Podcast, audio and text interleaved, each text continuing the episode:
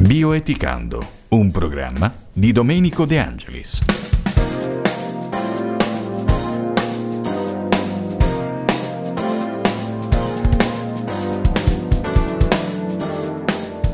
Bene, salve a tutti radioascoltatori di Radio Eco Sud, benvenuti a questa nostra seconda puntata di Bioetica se ricordate bene, la scorsa puntata abbiamo accennato alle tematiche affrontate dalla bioetica, da questa disciplina, e oggi invece ci soffermeremo brevemente sulle dinamiche che hanno spinto i primi autori ad avviare questo percorso. Vi ricordo che questo è il nostro secondo incontro, stiamo trasmettendo da eh, Cittanova, la sede di Radio Ecosud e ancora un benvenuto a chi si è appena sintonizzato sulla nostra radio. Se ricordate bene, nella prima puntata abbiamo eh, affrontato eh, quelle che sono le tematiche di bioetica, nel senso che le abbiamo descritte, abbiamo detto di cosa si occupa la bioetica. Quindi eh, se vi siete persi questa prima parte potete comunque recuperarla sul sito di Radio Ecosud dove verrà ehm, messo a disposizione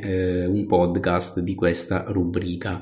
Bene, ripercorriamo quindi questo nostro primo tratto ricordando che l'inizio ufficiale, o meglio quello riconosciuto come tale, è il 1970. Abbiamo già parlato di questa data, è l'anno nel quale l'oncologo Van Russler Potter diede alle stampe un articolo eh, che è stato pubblicato su una rivista di biologia e medicina americana Perspective, Perspective in Biology and Medicine, dal titolo Bioethics, The Science of Survival. Sarà questo il primo capitolo del suo celebre volume pubblicato pubblicato l'anno successivo dal titolo Bioethics Bridge to the Future.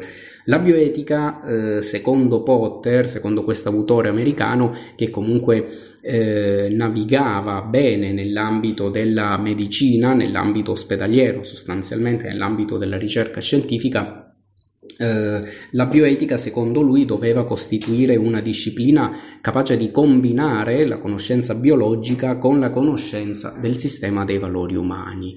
Eh, secondo Potter, eh, possiamo dire che lui aveva individuato eh, una distanza tra due ambiti di sapere, da un lato l'ambito tecnologico e dall'altro l'ambito umanistico che non erano purtroppo in contatto e questo era un pericolo per la sopravvivenza dell'intero ecosistema mm, e di conseguenza anche per l'uomo. Vedremo come Potter durante i suoi studi mette sempre in correlazione l'uomo all'interno del, dell'ecosistema. Il sapere tecnologico, diceva sempre Potter, se lasciato libero di operare senza limiti, mira solamente all'autopotenziamento e questo il suo fine.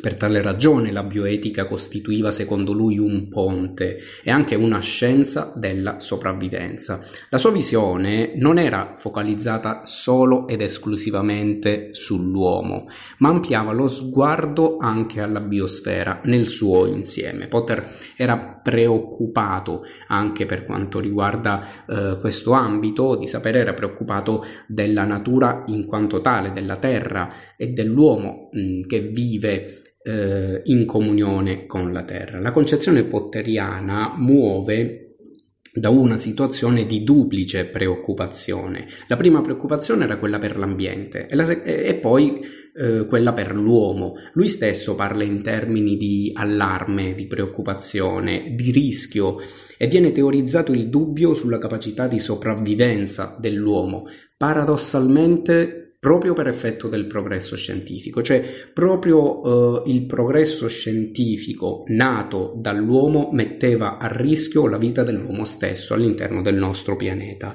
Eh, queste considerazioni aprirono la strada alle riflessioni eh, di un altro eh, autore all'interno del panorama medico. Era lui un ostetrico, stiamo parlando di André Ellengers, Ellengers, fondatore del Kennedy Institute of Ethics, che utilizza questo termine bioetica, dandone però un significato diverso da quello potteriano e la considera come maieutica, introducendola quindi nelle aule universitarie, una scienza capace di saper interagire con la medicina, la filosofia e l'etica, quindi una scienza del tutto nuova nel, eh, nel sapere appunto scientifico, una scienza che non mira solo alla conoscenza medica staccata dalla filosofia e l'etica, ma anzi include la filosofia e l'etica all'interno degli studi di medicina.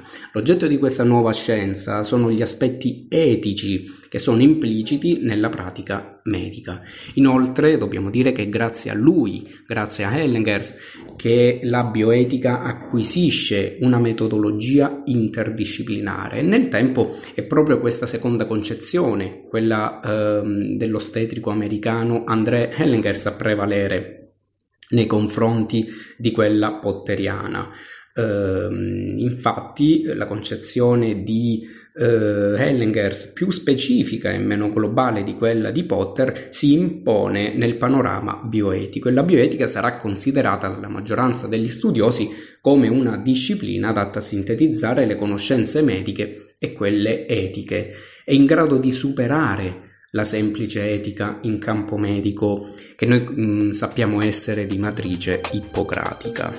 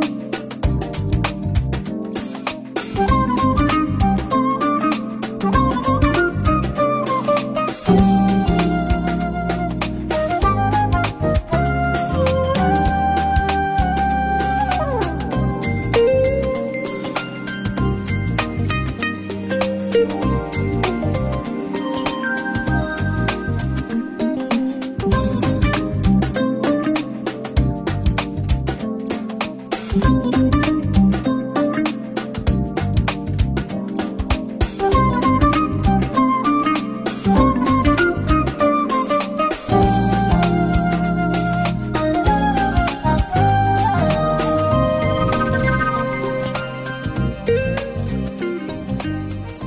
si può notare, siamo innanzi alla nascita di una vera eh, e nuova disciplina, questa disciplina che non può essere considerata solo la semplice eh, e naturale eh, evoluzione di quella già esistente. Stiamo parlando della, eh, in campo medico, della pratica medica, quindi dell'etica medica. La bioetica è una disciplina a sé e negli stessi anni bisogna anche menzionare il grande, il notevole lavoro di altri due autori che nel 1969, quindi prima della comparsa del termine di eh, bioetica, un filosofo e uno psichiatra, stiamo parlando del filosofo Daniel Callahan e dello psichiatra William Galen, che diedero vita al noto Hastings Center con lo scopo di studiare e formulare norme nel campo della ricerca e della sperimentazione in ambito eh, biomedico ancora senza utilizzare in maniera consapevole il nome bioetica. Infatti questo nome non era ancora stato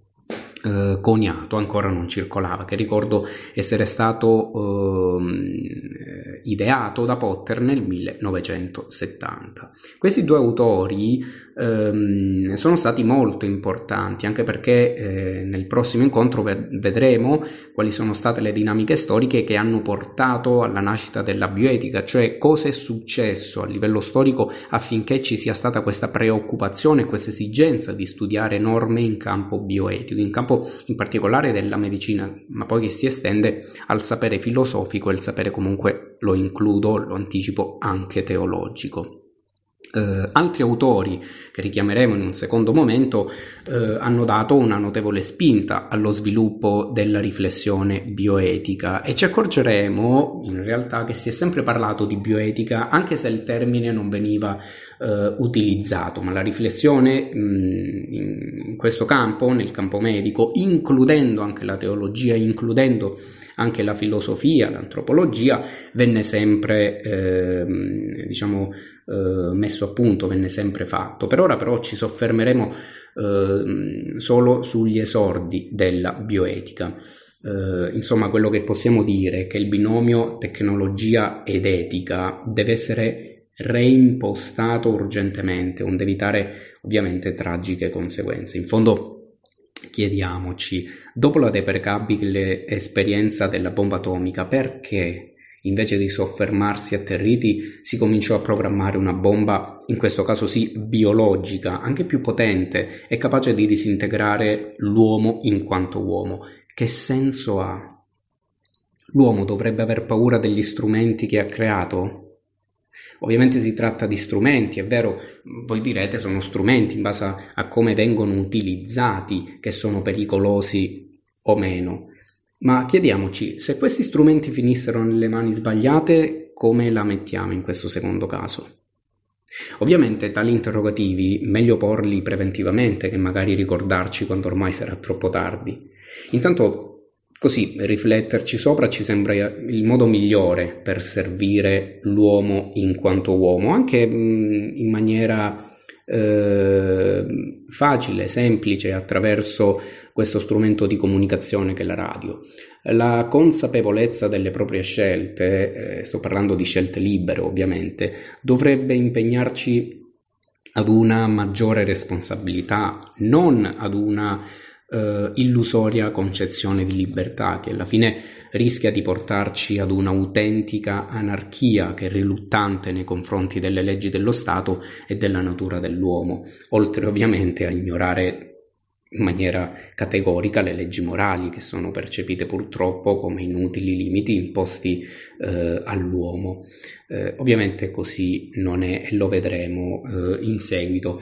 Eh, ecco appunto che la pratica della bioetica ci sembra essere necessaria per meglio rispondere ad una specifica chiamata. Questa chiamata è una chiamata alla responsabilità alla responsabilità dell'uomo nei confronti di se stesso e del prossimo, ma anche del creato. Di questo parleremo ehm, in questa rubrica di bioetica. È un qualcosa di molto importante essere consapevoli di quello che eh, il mondo ci pone innanzi, delle riflessioni che vengono fatte, anche perché il, ehm, il campo minato ormai è il campo della mente e non solo il campo del cuore.